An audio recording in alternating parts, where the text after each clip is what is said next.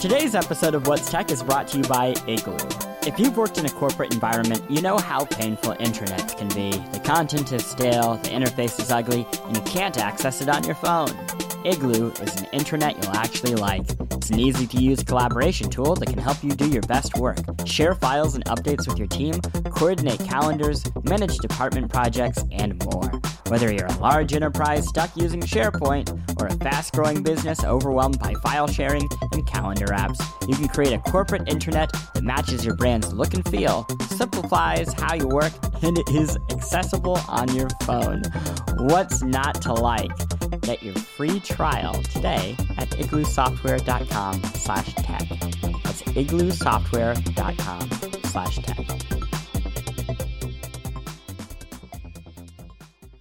This is a humble braggy story, but it really captures um, my experience going to film festivals last year, which I did quite a few. Um, I was it was one of the last nights I was in Cannes. Yes, I went to the Cannes Film Festival. Oh, wee wee. Uh huh. Baguette. Very fancy baguettes, uh, uh, cafe latte, etc. But um, so I was I was there by myself. And a thing about Cannes is that a lot of the screenings, especially in the evening and the premieres, the big screenings, you have to dress up for them. Have to. Like, oh no, I need to put on a long silk gown and get dressed up and go see a movie in France. Oh, this sucks. Anyway, I um the traffic is miserable. It's this little town. It's a little resort town. It's not really meant to um, it's not really built to host a giant international It's like too beautiful fest. and too picturesque. Uh, Like, it's a little Is that the issue? it's a little too cute and gorgeous and wonderful. Yeah. Um, Mm. so it, the the the city, the the main center of the city, just becomes a sea of cabs, um, and and in this case, Ubers. A lot of Ubers. A lot of the best Ubers I've ever had in my life. in Cannes a Jaguar. I had a Jaguar Uber. Oh my god. Okay. So um, it's just a sea of cars, and um, at a certain point, I'm just looking at my phone, just freaking out, sweating because um, you know it's getting down to the wire. And so I do the move. I hop out of the cab and say, I'm sorry, monsieur, I must run. And then I go tearing down the street, these cobblestone streets, in heels, like I'm in a goddamn perfume ad. Um, go all the way down the, the main drag in the front where the line is formed.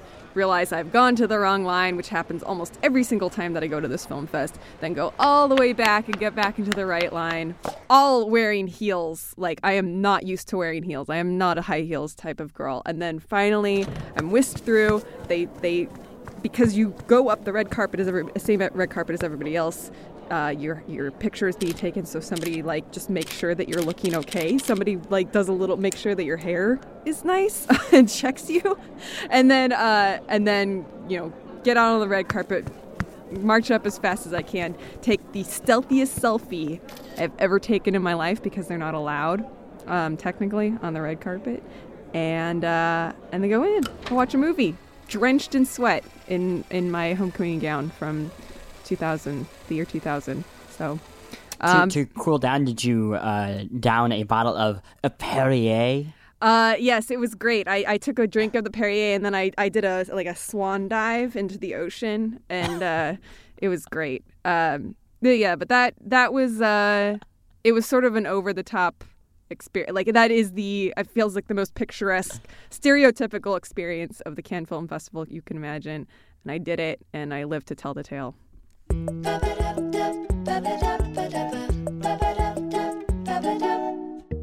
Hello, and welcome to What's Tech, a podcast from TheVerge.com. I'm your humble host, Christopher Thomas Plante, and today we're talking about film festivals because I'm about to go to one for my first time, I guess. I don't know. I went to Well, Tribeca to- Film Festival. And you've Does been to fantastic. You've been to Fantastic Fest. Yeah, are those? Do those really count? They They're like- count. They're not. I mean, Fantastic Fest is more up and coming. I think Tribeca totally counts, though. Tribeca is a real, real life film fest.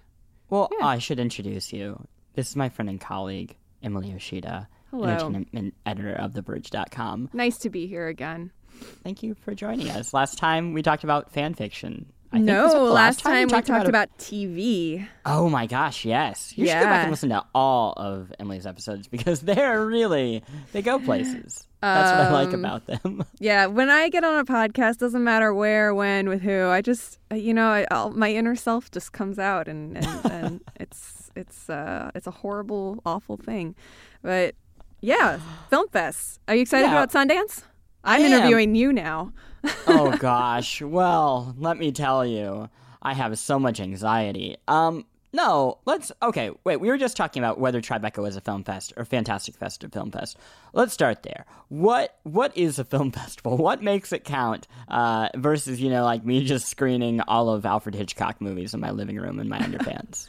I mean, there's not really a hard, like, official making line that makes something a film fest or not. I mean, a film fest is a gathering of people to watch films, not in a commercial setting. Um, most of them are nonprofit, not all of them are. Um, but they, uh, the first one was. Uh, I think the Venice Film Festival is the oldest one, and from I, I I've never read this concretely, but it feels to me like just a logical conc- uh, a logical continuation of the tradition of like salons and academies in France, like with art, where it's like let's just get all the artists that are big right now into one place. Let's check out their stuff. Let's just get like a temp, like do a temperature check on the general state of film in the world right now.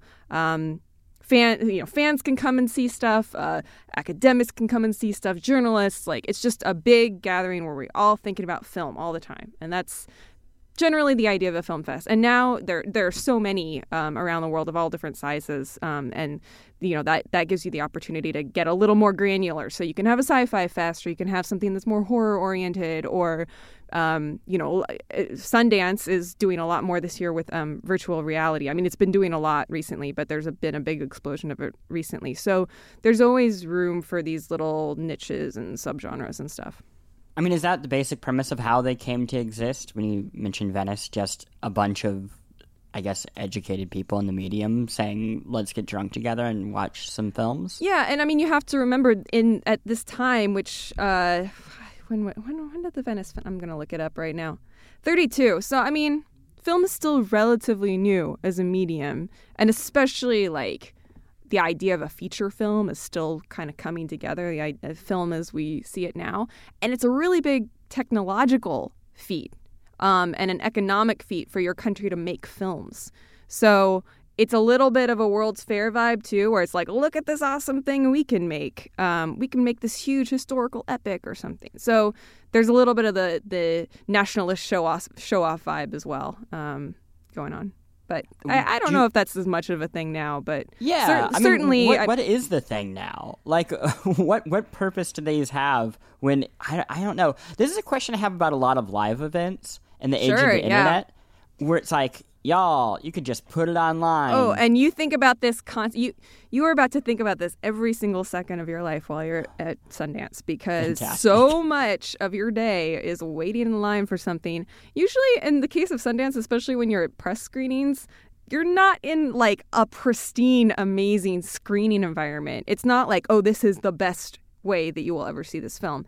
Uh, you're tired, you're you're underslept, and it's like the, the press screenings are in like a little um, strip mall movie theater. It's not like super fancy, but I feel like the benefit is, and I've thought about this a lot, is that you get to be in a place like the the idea of like emptying out and then and being in a physical place where everybody is living and breathing cinema for a week is something that could not really be replicated by say streaming all of these movies online.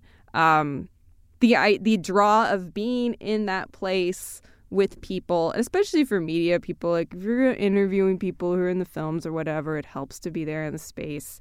Um, that's not as much of an issue for you know a lot of people who are going to Sundance, but um, yeah, it's it's uh, there's something about going you know making this pilgrimage in a way and doing and being really focused in a way like the same way that everybody goes to CES you could you could have you could just live stream you know every a picture of every single product or something uh and call it CES but everybody wants to be there you know? I guess Everybody everybody everybody in the world wants to be there. I'm using this as the most recent example but I didn't go to neither of us went to CES this year so we might not know what we're talking about at all. I mean, let, us kind of flip that question though. Uh, with digital streaming and direct download, things like that being available to people who aren't uh, able to go to film festivals, either because they're not in the press or because they're extremely expensive. Uh, that's that's one of the other thing. I just got the call for uh, badges for Fantastic Fest, mm-hmm. and like, it, I mean, it, I guess it's a fair price when you consider how many films you're seeing, but it's hundreds of dollars, right? Um, which is not nothing to blush at. Uh, has has digital streaming and direct downloaded benefited film festivals and their films in any way outside of the festivals? Um, well, I think the after effects of a festival. So, for example, last year, one of my favorite films, if not my very favorite film at Sundance, was a film called Advantageous. Um, the director of which I interviewed on our my podcast with uh, Liz Lopatto, ESP, coming back this week. Uh, yeah, and um, she so so this is like kind of a it's a it's a low budget sci-fi thing. It's something that like I think ten years ago you would have seen that at a festival and like that was cool. Nobody's gonna distribute that. Like I can tell my friends about this, but they're not gonna be able to see it. But Netflix bought it and and you can watch it on Netflix now. So like there's a there's a, a more concrete end game for a lot of the films that you see at a film festival now. So there isn't this like kind of film nerds only like oh i saw this thing that 10 other people saw at this film fest and you'll never get to see it but uh, you know just so you know it exists. No you can actually see a lot of these things now which is great. And usually within a year of it coming out. On the flip side of that how have festivals benefited from online media outlets? I mean are we this is probably granting way too much power uh, to i guess online media but are, are critics the people kind of influencing which of these films winds up on Netflix? Um, I you know, it's hard to say. I I feel like there's a lot of stuff that kind of flies under the radar at festivals. Um, even within a festival, you know, even in a space where you are there to shine a light on things that might not get as much attention in a commercial marketplace. I feel like my my thing about last year with this film Advantageous is that like it's a sci-fi film, which is not. Sundance still has an audience of people who really want like a very kind of uh, nouveau mumblecore coming of age like anything that's very actor oriented anything where somebody looks kind of like gets like dressed down a little bit and gets their hair messed up or isn't wearing makeup like that's that's like the cool thing that's like the thing that people kind of flock to at Sundance and a lot of I think a little more out of the box ideas don't get a scene. Um, and I think I think in that case, having media there that are saying like, hey, you know, this was really good. Like maybe at this film festival, the momentum is not going towards this this piece, or but uh, but I, as a critic, liked it. Uh, want other people to be able to see it, and then also like you know being able to ask for some like ask as a critic, like suggest like, oh, this should be a Netflix movie. Is is a very realistic thing to kind of suggest as a as a journalist where you might actually be able to influence something along those lines. So I don't I don't think it's I don't think it's too granting too much power to the press. I think um, yeah, I mean that's that's half of the reason why festivals are there anyway is to build up momentum for something oftentimes before the film has any kind of distribution plan at all. It's funny to me that you mentioned this kind of mumblecore coming of age stereotype for Sundance uh-huh. because why I'm reluctant to uh, describe Tribeca as a legitimate film festival, even compared to the New York Film Festival, is I feel like 90% of what I have seen in that festival over a number of years is like the refuse of that Sundance Mumblecore film. It's ah. like the stuff that didn't get accepted.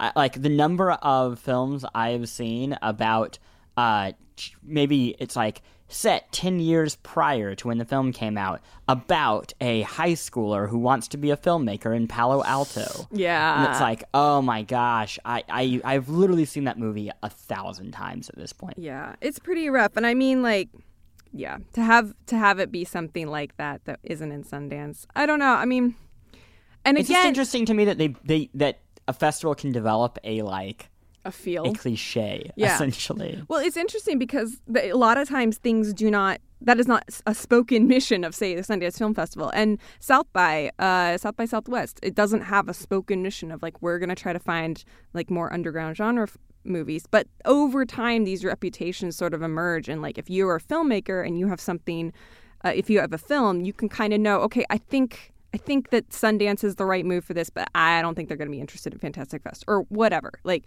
um, and a lot of these festivals are not films you formally submit to. They're um, they're more gatherings of, of things that have um, premiered other places. Um, and that's another that's another great use of smaller film festivals. Is like you say, how you know how uh, how is this useful to like the average person who can't afford to go to them? Well, there are a lot of smaller film festivals whose mission is to bring these films that otherwise people would not get to see to like you know Des Moines, Iowa, or whatever.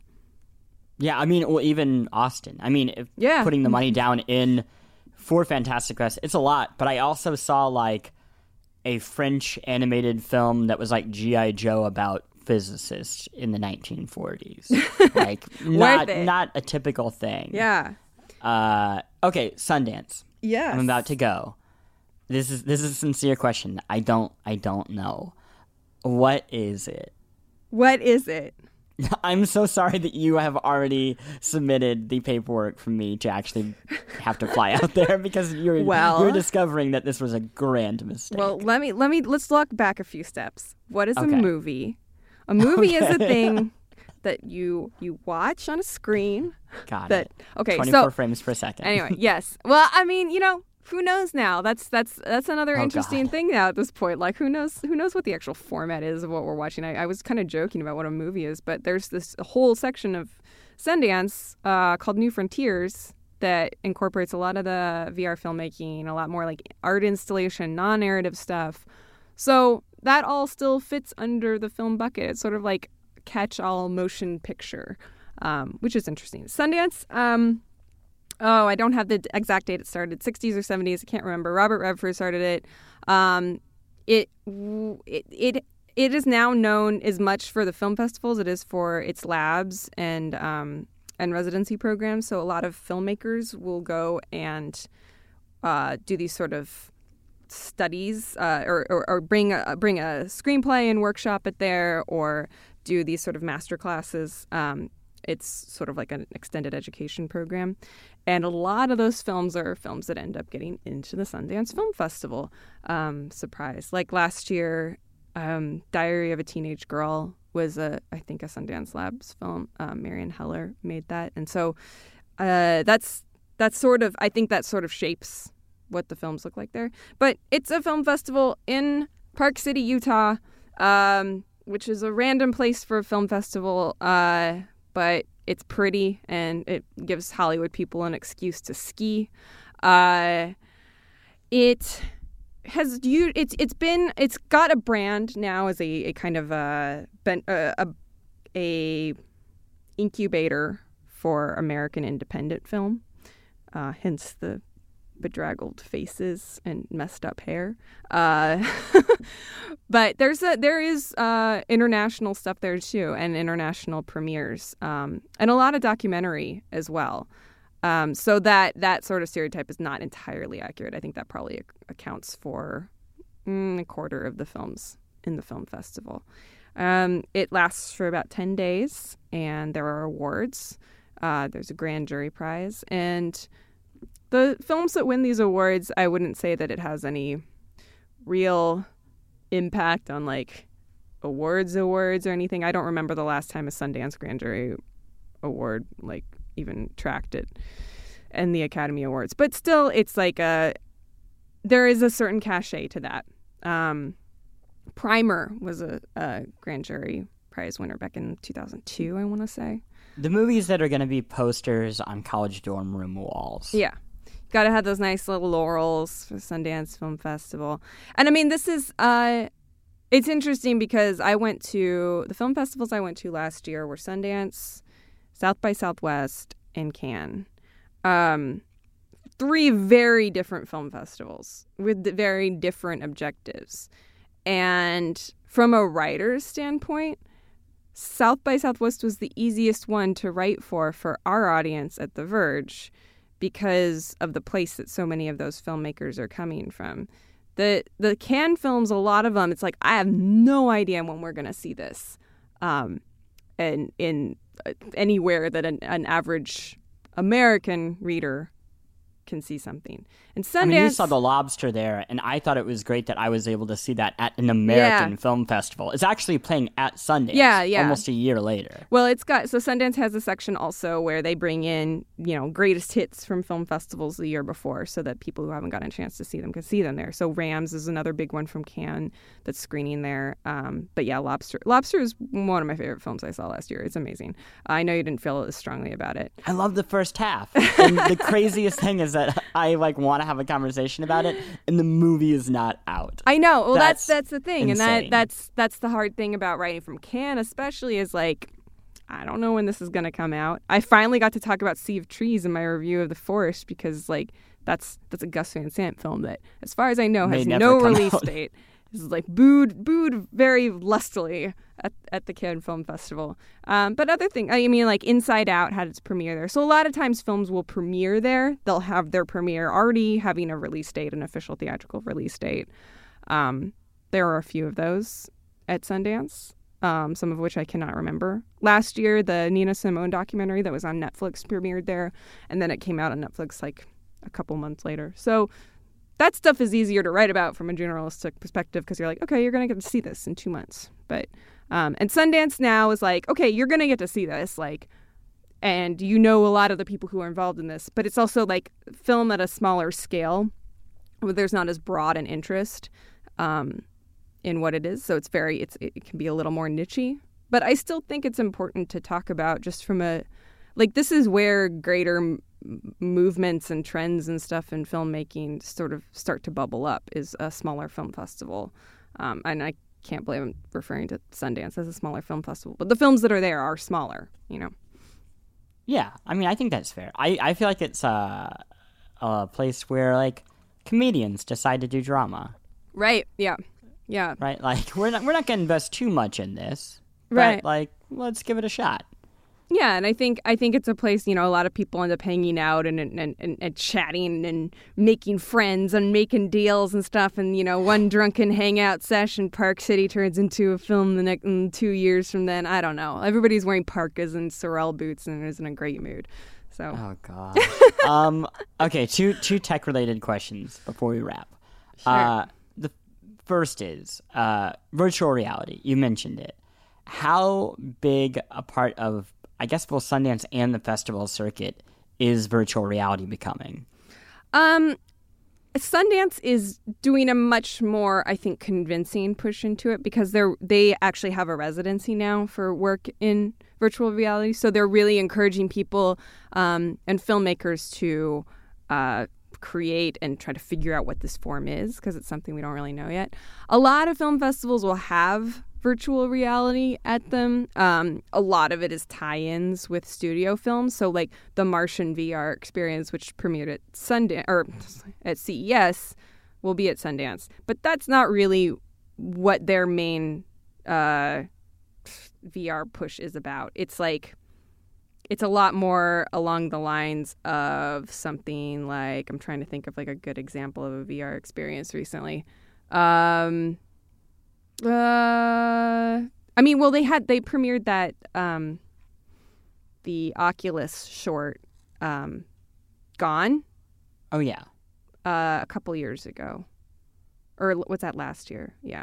So it's it's it's a little more like Figuring out the form. yeah, figuring out the form and, and figure out what you can do with it. There's a lot of that kind of experiential, like, what's it like to be at this party when this date rape is going to happen type stuff. Um, so it's a, it's a it's a pretty mixed bag, and they're putting a lot of resources towards it, where instead of just like having it be a sort of sideshow thing happening among a more conventional film fest. Okay, and the other final question is it fair to say this kind of like popping up of film festivals uh, is connected to the rise of digital filmmaking? Oh, I mean, for sure. Uh, I I think I, I I would love to see what kinds of submission numbers are like how that's increased over the last twenty years as as digital filmmaking has become more available. Um, yeah, I I I mean, what do you mean, like the push towards it, or or Yeah, I, I just wonder if because it's so easy to make a not easy to make a film, but I guess compared to you know actually buying film, shooting on film, Right. uh, that more films can be made, and if there are more films, then there are going to be more film festivals. Yeah, I think, and I think that also mean, makes a bigger space for like experimental stuff, more um, low budget experimental films. Like the the the flip side of that is like when every when it becomes relatively easy to to make a film, uh, you know, kind of just sifting through that and trying to find the people who seem really serious. Um, versus you know i don't know i it's it is very expensive to submit to film festivals so that kind of i think also helps put a cap Yeah. on it but um but yeah i think i think that maybe affects more films like fantastic fest and like um there's like a there's a philip k. Dick short sci-fi festival that's um, happening in new york soon. That's a lot of short film a lot of short sci-fi horror film.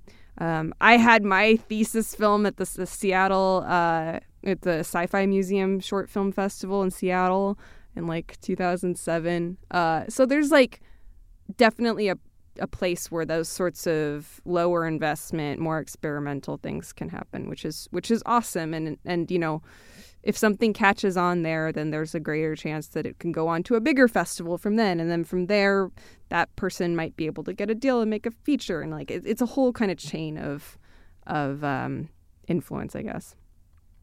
Um, thank you for your doing this podcast today. I feel less stressed Yeah. I did before it started It's- about going to this thing. the thing you have to remember is to Got it. stay hydrated, bring Uh-huh. snacks everywhere, um, and salty snacks, just really dense, fatty, salty snacks. Mm, I had a lot of. I drank a lot of Coke Zero at Mm. this last year. okay. Um, and I don't know, like keep your drink limit like two, because altitude will mess with you hard. Um, and that's that's that. And have fun. And have fun and love art. Be there for the art. Support the art. uh, where where can people find you on the internet? Uh, my Twitter is Emily Yoshida, all one word. And um, I write sometimes on TheVerge.com. And you can find the show also on TheVerge.com or on Twitter at What's Tech or on any uh, podcast feed. I recommend going to iTunes. We're trying a new thing where uh, if you leave a question in the review, we will find an answer. I will go out and find some sort of expert, and and and uh, we'll amend it to the end of the show. Uh, preferably about tech or something that I know about. But if you want to know, like, is there a God? You know, I will do my best. thank you all for joining us, uh, and thank you to our producer Andrew Marino. Until Thanks, next time, Andrew. we'll talk to you later. Bye. Bye.